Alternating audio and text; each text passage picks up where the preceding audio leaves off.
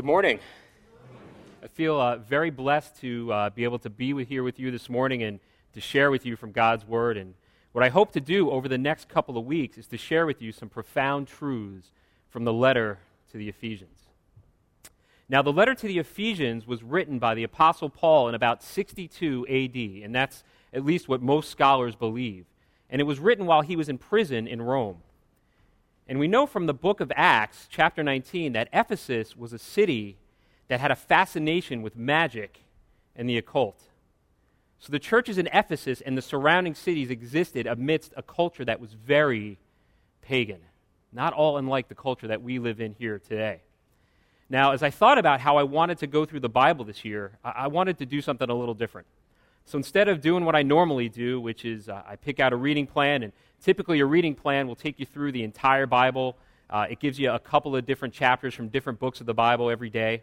So instead of doing that, I took the advice of a friend who suggested that I pick one book of the Bible and go through that book every day for 20 days straight. And the idea here is that by doing that, you become intimately familiar with what God is saying to his people in that book. And my friend said something very interesting. He said that usually by about the 10th day or so, you start to see things in that letter or that book that you hadn't seen before. And that's exactly what happened to me with the letter to the Ephesians. And I was on about day 12 or so, I think, when, when Ron had asked me to preach. And the very next day, as I was reading Ephesians, this particular text just jumped out at me. And I remember thinking to myself, when did Paul write this? Because what astounded me is that I had read this passage 12 times for 12 consecutive days straight, and it wasn't until that day that I had saw what I saw. So my hope for you today as I bring forth God's word is that you see the same thing that I saw in this passage. And if there's one thing that I want you to take away from today, if there's one thing, if you take nothing else away today, I want you to take away that, that the immeasurable greatness of God's power is displayed in the resurrection of Jesus from the dead. And I'll say that again. The immeasurable greatness of God's power is displayed in the resurrection of Jesus from the dead. And I believe that this one act, this one display, is a greater revelation of his power than anything else we see in the entire Bible. And I'm going to go through why I believe that in a moment. Now, last Saturday night, my family and I were, were visiting some friends at their campsite on Indian Island. And it was an exceptionally clear night. And Indian Island is far enough away from any lights that when you look, at the, when you look up at the sky, you can see the stars clearly. And um, although, you know, I was looking up at the stars and, the, and they were really bright, and I thought to myself, how different must this have been for Abraham? Because no matter how far you are away from the lights, we're still in New York. So there's, there's really no escape. There's light pollution everywhere. So, as clear as that sky was, there's no way that it was as clear as it was on the night when, when God took Abraham outside and told him to number the stars. So I pictured Abraham looking up at the stars, looking up at the sky, and seeing that the stars were too numerous to be counted, and marveling at the awesome display of God's power in his creation. When by the very power of his word, God called the heavens and the earth into existence, ex nihilo, which simply means out of nothing. So God spoke, and there was light, where before there was nothing but darkness. And that was absolutely a, great display of God's power. But I don't believe it was as great as the power that we see when God raised Jesus from the dead. So that's what we're going to do today. We're going to, we're to take a look at that passage. We're going to look at Ephesians chapter 1, and we're going to be uh, reading verses 15 through 23. So if you turn, if you're using a Pew Bible, if you turn to page 1390, that's where you'll find our text.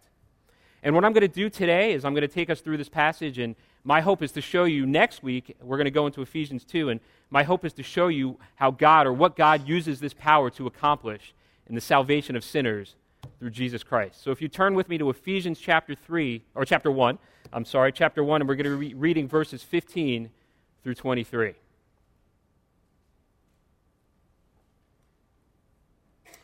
For this reason, because I have heard of your faith in the Lord Jesus and your love toward all the saints, I do not cease to give thanks for you, remembering you in my prayers, that the God of our Lord Jesus Christ, the Father of glory, may give you the spirit of wisdom and of revelation in the knowledge of him having the eyes of your hearts enlightened, that you may know what is the hope to which he has called you, what is the riches of his glorious inheritance in the saints, and what is the immeasurable greatness of his power toward us who believe, according to the working of his great might that he worked in Christ when he raised him from the dead and seated him at his right hand in the heavenly places, far above all rule and authority and power and dominion, and above every name that is named, not only in this age, but also in the one to come.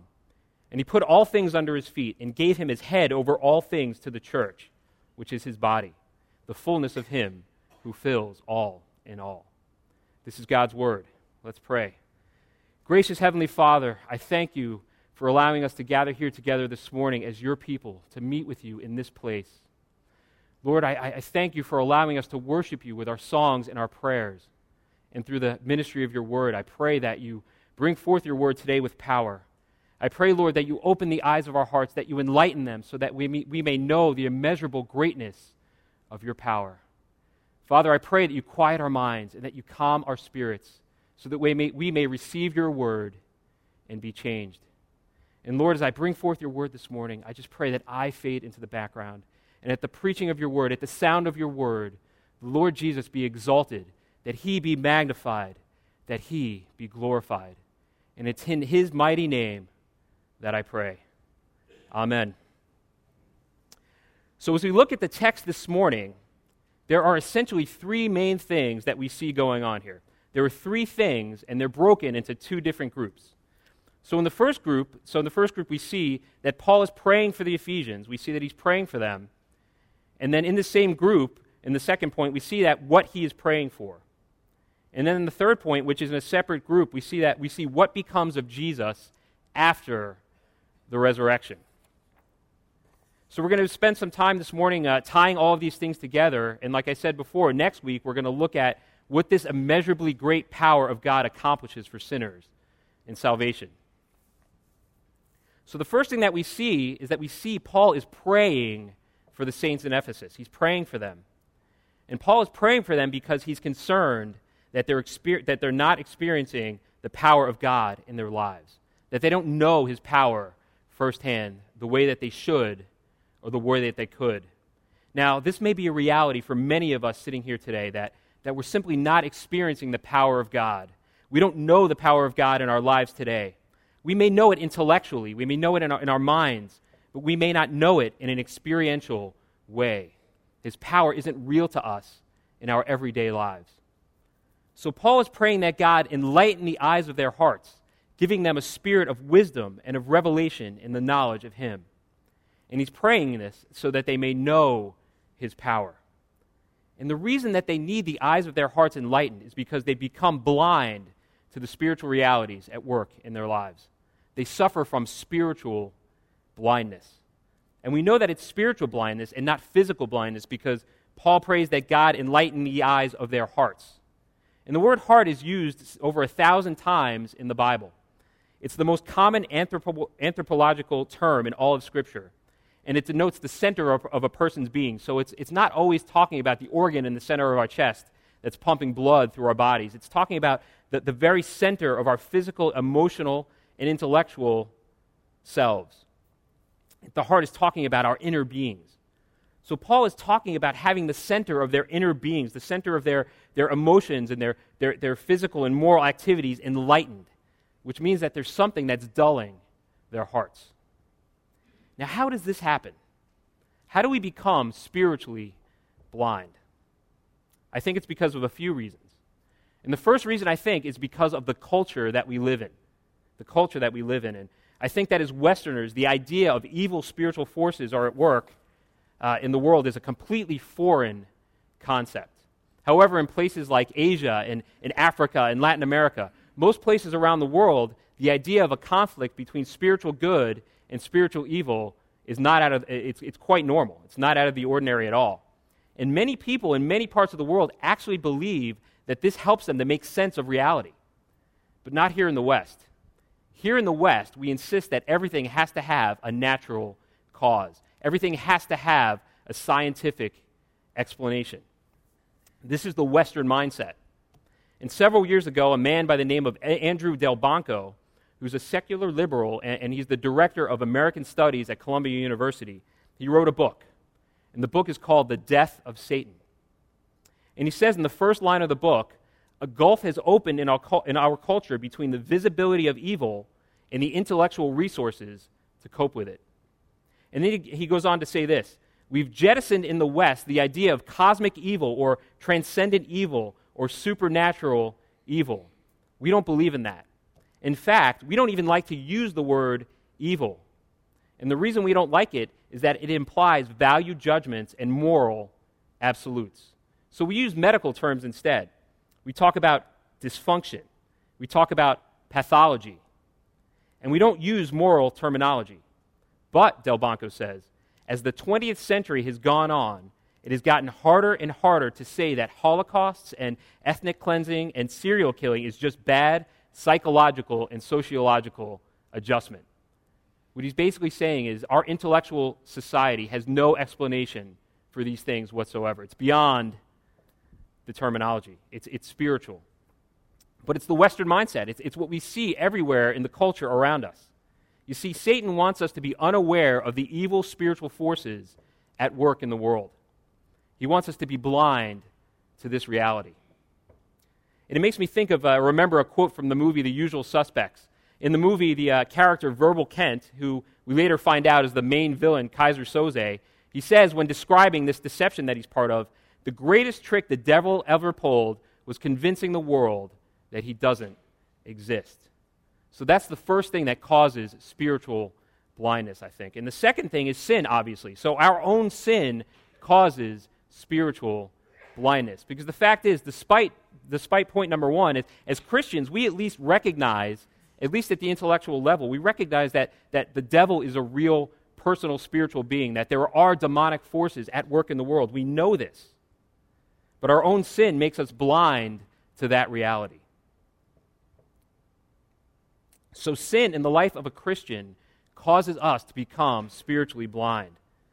And lastly, I think that there's a particular sin that causes this, and that's the sin of idolatry. We become like the idols that we worship.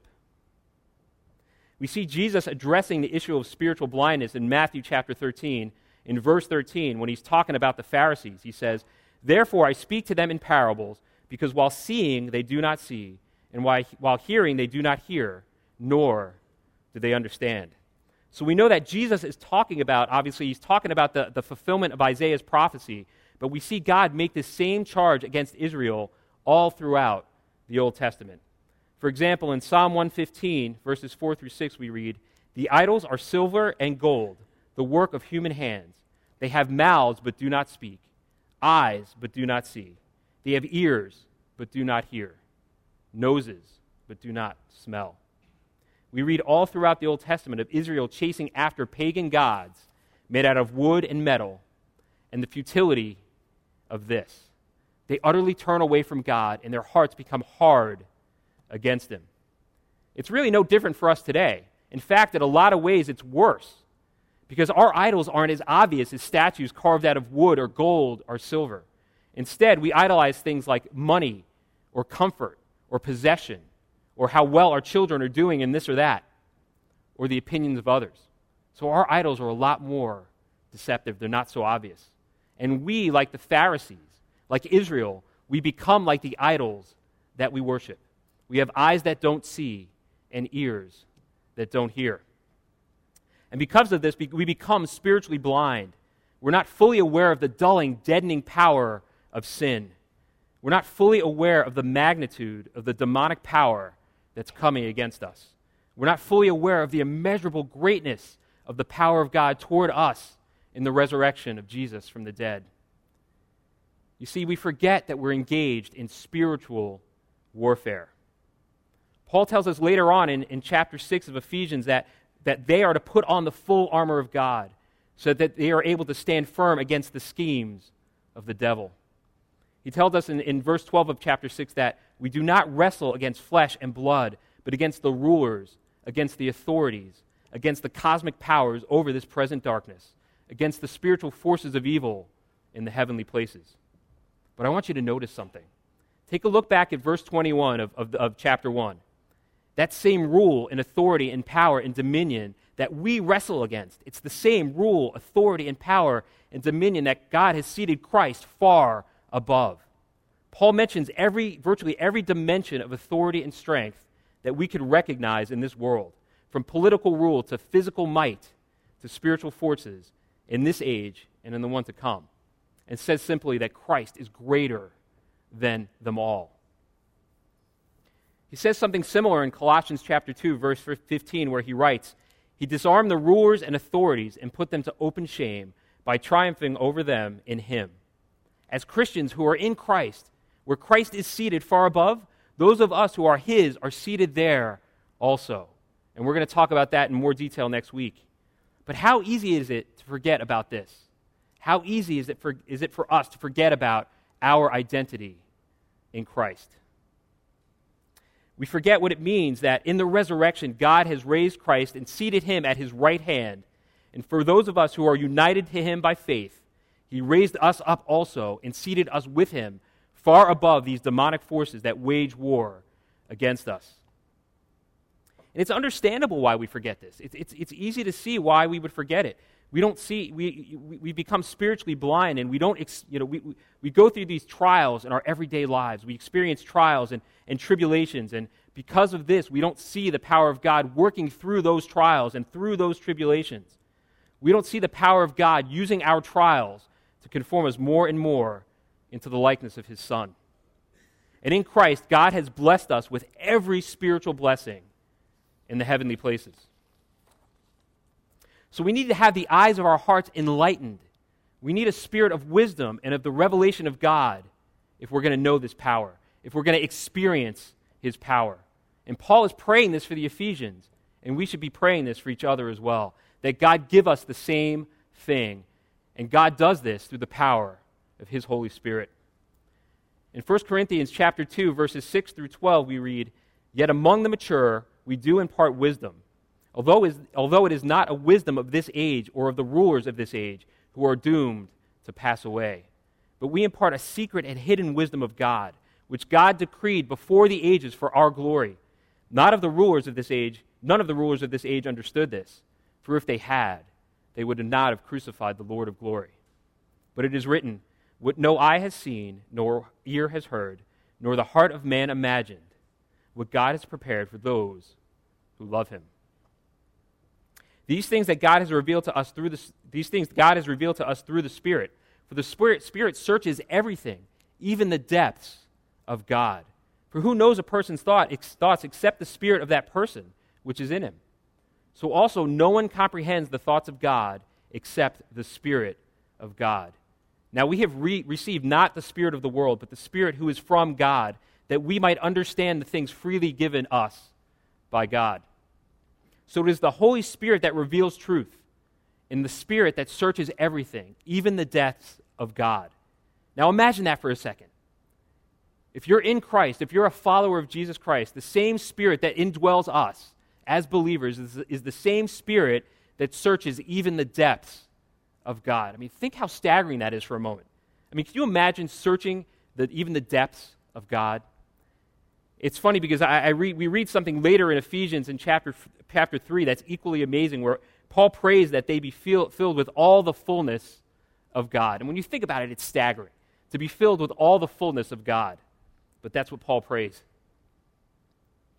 The second thing that we see here is in verse 18. It says, having the eyes of our hearts enlightened that you may know. So, God, so Paul here lists three things that he wants us to know. The first thing that he wants us to know is the hope to which he has called us. The hope to which he has called us. The second thing he wants us to know is the riches of his glorious inheritance in the saints. And finally, the immeasurable greatness of his power toward us who believe. Now, before we get into those things, I just want to stop for a moment and talk about the knowing that Paul is praying for here. Paul isn't praying for a mere intellectual knowing, but a conscious, experiential knowing. Paul isn't talking about the kind of knowing that the devil has.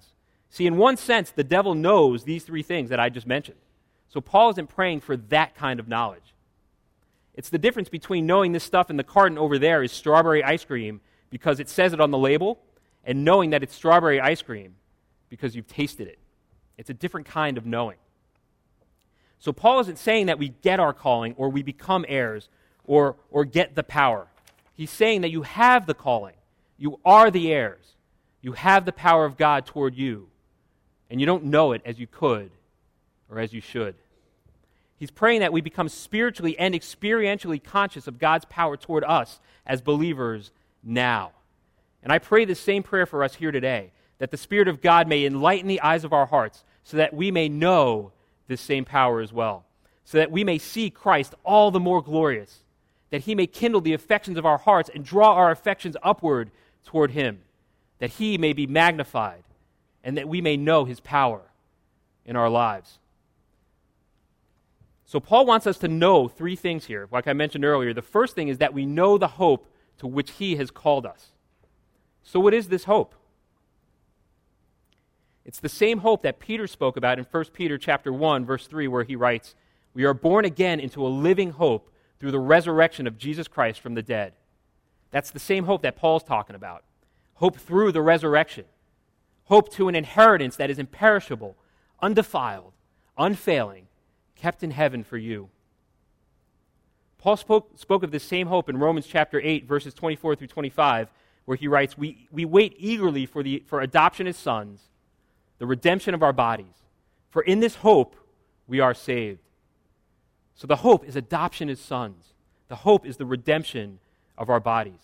He goes on in Romans 8, 28 through 30. These are very familiar verses that all things work together for good for those who are called according to his purpose that we might be conformed to the image of his Son, that we are now justified and will one day be glorified. The apostle John writes in 1 John chapter 3 verses 2 through 5, "Beloved, we are God's children now, and what we will be has not yet appeared. But we know that when he appears, we shall be like him, because we shall see him as he is. And everyone who thus hopes in him purifies himself as he is pure." So, this is the hope to which we are called that we, are, we will be made like Christ, that our bodies will be redeemed, they will be glorified, made imperishable. That this world and this life is not all that there is. One commentator writes We recognize the significance of that hope when we hear the voices of our world that do not have it. The pop lyrics of the spiritually seeking but yet unseeing musical group Vertical Horizon speaks of this or speaks of what it means to have run out of hope. Their song, Lines Upon Your Face, laments Sometimes I wish that we all were immortal and the game of life always had a happy ending. But I know it's not true. But it is true. The truth of the gospel is that we are immortal. Our time is eternal. And for those who put their faith in the eternal God who controls this world, there is a happy ending. And he's right. You see, we who believe will have eternal life. Not only that, an eternity spent with our Savior in, to, in who we hope. We, as Peter writes in 1 Peter chapter 1, verse 8, we will obtain the outcome of our faith, which is the salvation of our souls. See, there's an end. There will be an end to the futility of this world. There's a purpose to the world. There is pardon for sin and power over it provided by God. This is the hope that Paul prays the Ephesians would see, and we should pray for the same. And I pray that today. The second thing we see that Paul prays for the Ephesians is that they know the riches of his glorious inheritance in the saints. Now, this right here, this is a staggering truth that God would treasure as his inheritance a gathering of people who were once dead in their trespasses and objects of his wrath. See, in Psalm 2, verses 7 through 8, speaking of Jesus, who's the messianic heir of David, the psalmist writes, The Lord said to me, You are my son. Today I have begotten you. Ask of me, and I will make the nations your heritage, and the ends of the earth your possession. In Colossians 2:13 it says, "And you who were dead in your trespasses and the uncircumcision of your flesh." See, Paul's talking about the Gentiles there when he says uncircumcision. You who were dead in your trespasses and the uncircumcision of your flesh, God made alive together with him, having, having forgiven us all our trespasses by canceling the record of debt that stood against us with its legal demands. This he set aside, nailing it to the cross. It says in Ephesians 2 3 that we lived in the passions of our flesh, carrying out the desires of the body and the mind, and were by nature children of wrath, like the rest of mankind. We read further in Ephesians 5 20 through, 22 through 27 Husbands, love your wives as Christ loved the church and gave himself up for her, that he might sanctify her, having cleansed her by the washing of water with the word, so that he might present the church to himself in splendor, without spot or wrinkle or any such thing, that she might be holy and without blemish. So, what these verses are saying is that we were once dead in our sins and trespasses. We were once enemies of God and objects of his wrath. But because Christ treasured us as his inheritance, he gave himself up for us to set us apart, to make us holy, to cleanse us, so that he might present his bride to himself in splendor, without spot or blemish. See, in eternity past, God the Father promised God the Son an inheritance, a bride, a possession, and Christ would not be denied his inheritance. F. F. Bruce speaks of the spiritual encouragement that God grants us by telling us how much He treasures us. That God should set, aside, set, set, that God should set such a high value on a community of sinners, rescued from perdition, and still bearing too many traces of their former state, might well esteem incredible were it not made clear that He sees them in Christ. As from the beginning He chose them in Christ. God's estimate of people of Christ united to him by faith and partakers of his resurrection life, is inevitably consistent with his estimate of Christ. Paul prays that there are eternal purposes through them as the firstfruits of the reconciled universe of the future, in order that the, their lives may be in keeping with this high calling, and that they may accept in great humility the grace and glory thus lavished on them. Beloved, I pray that you are immeasurably comforted and encouraged by this truth. Paul is praying that God enlighten the hearts of the Ephesians so that they may know this. And I pray this morning that we know this too. The third thing that Paul is praying for for the Ephesians is to know this, and, and what I believe is really the point of this entire passage that God enlighten the eyes of their hearts so that they may know his immeasurable greatness or the immeasurable greatness of his power toward us who believe. Paul emphasizes the importance of power in this section by making it the last of the three things that we are to see with these enlightened hearts, or the enlightened eyes of our hearts. He also emphasizes the importance of power by using the expression immeasurably great when describing it. The concept of power is, is it's a repeated theme in the letter to the Ephesians. And we see Paul make mention of it in chapter 3, verse 7, where he writes, Of this gospel I was made a minister, according to the gift of God's grace which was given to me by the working of his power. We see this also in verse 16 of chapter 3 that according to the riches of his glory, he may grant you to be strengthened with power through his spirit in your inner being, which is our hearts, which, which is what we've been talking about. And again, he says it in verse 20 of chapter 3, he writes, Now to him who is able to do far more abundantly than all that we ask or think, according to the power at work within us.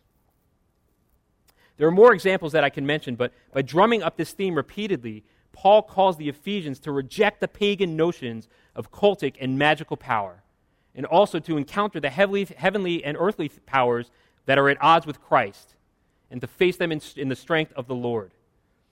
Paul is praying for the Spirit to enlighten their eyes so that they may be aware of the forces at work against them, and at the same time remember that they can face opposition to their faith only by claiming the power that God now avails to believers. This power is present and available to us now through the Holy Spirit, even though because of our spiritual blindness, we may not see it. It exists in a spectrum of light not visible to eyes of the flesh. So we should pray, as Paul does for the Ephesians, that our senses be made receptive by the Spirit so that we can face our earthly challenges with divine power. Seeing this power, knowing that this power is available to us in the everyday challenges of our lives should give us hope. There is hope for our fallen condition, hope for our sin sick world, and hope for our sin bound souls because the power of Christ that is out, it's ours. But we need, our, we need our eyes enlightened so that we may see it. So, how do you make spiritual power apparent to God's people who are preoccupied and oppressed by this material world? As I was preparing this message, I came across a story relayed by Dr. Dr. Bryan Chapell, who's a, he's a preacher and a teacher and an author. And it, he, he, um, in it, he writes I am told that one therapy utilized by those who treat autistic children is to cloud the lower half of their glasses. Certain kinds of autism apparently manifests itself as a child becomes completely focused on some dimension of his experience. Such a child can become so focused on a, habitually, a habitual activity or familiar object that interacting with that single aspect of life becomes the child's entire world. Thus, glasses clouded on the bottom but clear in the upper lenses force the child to look up, to take his eyes off of his little world and consider a greater, wider world. That's exactly what Paul does in the final verses of this section. He exhorts us to take our eyes off of this little material world and set them instead upon Christ. In Colossians 3 1 through 4, we read, If then you have been raised with Christ, seek the things that are above, where Christ is, seated at the right hand of God. Set your minds on the things that are above, not on the things that are on earth. For you have died, and your life is hidden with Christ in God. When Christ, who is your life, appears, then you also will appear with him in glory. So, in this first group, that's the first group, we see that Paul is praying for the Ephesians to have the eyes of their hearts enlightened so that they may know the immeasurable greatness of God's power toward us. And in the second and final group, Paul argues that this immeasurably great power of God can be seen in what became of Jesus after God raised him from the dead. He, sees in, he says in verses 19 through 20 that this immeasurably, immeasurably great power was according to the working of his great might that he worked in Christ when he raised him from the dead. So, this power that is at work on our behalf is resurrection power. And what's important to recognize here is that the resurrection of Jesus was unlike any other resurrection seen in the Bible. The other resurrections that we see in the Bible, while certainly miraculous acts of God's power, are not like the resurrection of Jesus. For example, we read about Elijah raising the widow's son in the Old Testament. We've read about Jesus restoring life to Jairus' daughter who had died. And more famously, raising Lazarus, who had been lying dead in a tomb for four days, to life. The other resurrections that we see in the Bible, while certainly acts of God's miraculous power, are different from the resurrection of Jesus. Beloved, while these are certainly examples of that resurrection power of God, we must realize that these people were raised to life only to die again, but not Jesus. Jesus wasn't merely raised like the widow's son or Jairus' daughter or Lazarus. Jesus was raised imperishable, never to die again. In his death, burial, and resurrection, the eternal Son of God paid the price for our sin, and by doing so, conquered once and for all all the curse of sin and broke the power of death for those who believe. And when God raised him from the dead, he said, Payment accepted. The in the resurrection of Jesus, the enemy, death, was defeated. Beloved, one day we're going to die. But, but as I've heard John Piper say, and, and I love the way that he, put he puts this, the poisonous, this poisonous event has become a pathway to paradise. In 1 Corinthians chapter 15 verses 54 through 57 we read, "Death is swallowed up in victory. O death, where is your victory? O death, where is your sting? The sting of death is sin, and the power of the sin is the law. But thanks be to God who gives us the victory through our Lord Jesus Christ." And this power, this is the power that is available toward us now. When we turn from our sin and turn in faith to Jesus Christ, God grants us a new life. He gives us a new heart that loves God. And as Peter writes, we are born again into a living hope. And while one day we will die physically, the day will come when we will be raised again in glory to eternal life when our Lord Jesus returns in victory to claim his inheritance. The next thing we see here is that God seated Jesus at his right hand above all rule and authority and power and dominion. We talked about this earlier about we talked earlier about spiritual warfare and how in Ephesians 6, Paul mentions virtually every dimension of authority that we could recognize in this world. In the resurrection of Jesus from the dead, God seated him at his right hand, which is it's a position of authority and power, which is far above all rule and authority and power and dominion. And as we talk, we'll talk about next week, not only has God seated Jesus there, but as believers, us with him. We are seated there with Christ. So while there are battles to be fought in this life, the victory is ultimately won in Christ. Next, and this is really a continuation of the previous point, we see that God has put all things under his feet. In Isaiah 66 1, we read, Thus says the Lord, Heaven is my throne, and the earth my footstool. This again points to the, to the devil defeating victorious power of God, which is immeasurably great, which he worked in Christ when he raised him from the dead. In 1 Corinthians 15 27, Paul writes, For God has put all things under his feet. In the resurrection, Christ has been exalted as ruler over all things. But you see, there's a tension that we see here. There's a tension. Because, like I mentioned a moment ago, there are still battles to be fought. The natural question to ask is if everything has been put under his feet, if everything has been made subject to him, why is there still evil in the world? Why do we still suffer now? Why do we still sin now? Why do we still wage war against the forces of evil now? And that's a great question. There's this concept that we see when we study the Bible, when we study the scriptures. It's called the tension between the already and the not yet. And what that means is certain things are a present reality, but not fully. We've been given a taste of these things now. We've been given a glimpse of the victory to come. But ultimately, we won't experience them fully until Christ returns in glory. We see this in the salvation of believers. We are saved now in one sense, but we are still being saved in another. We see this repeatedly in 1 Corinthians. We see it in chapter 1, verse 18, chapter 2, verse 15, and in 15, verse 2.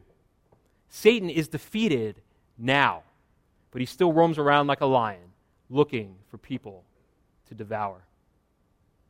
We read in 1 Corinthians uh, chapter 15, verses 22 through 25 For as in Adam all die, so also in Christ shall all be made alive, but each in his own order.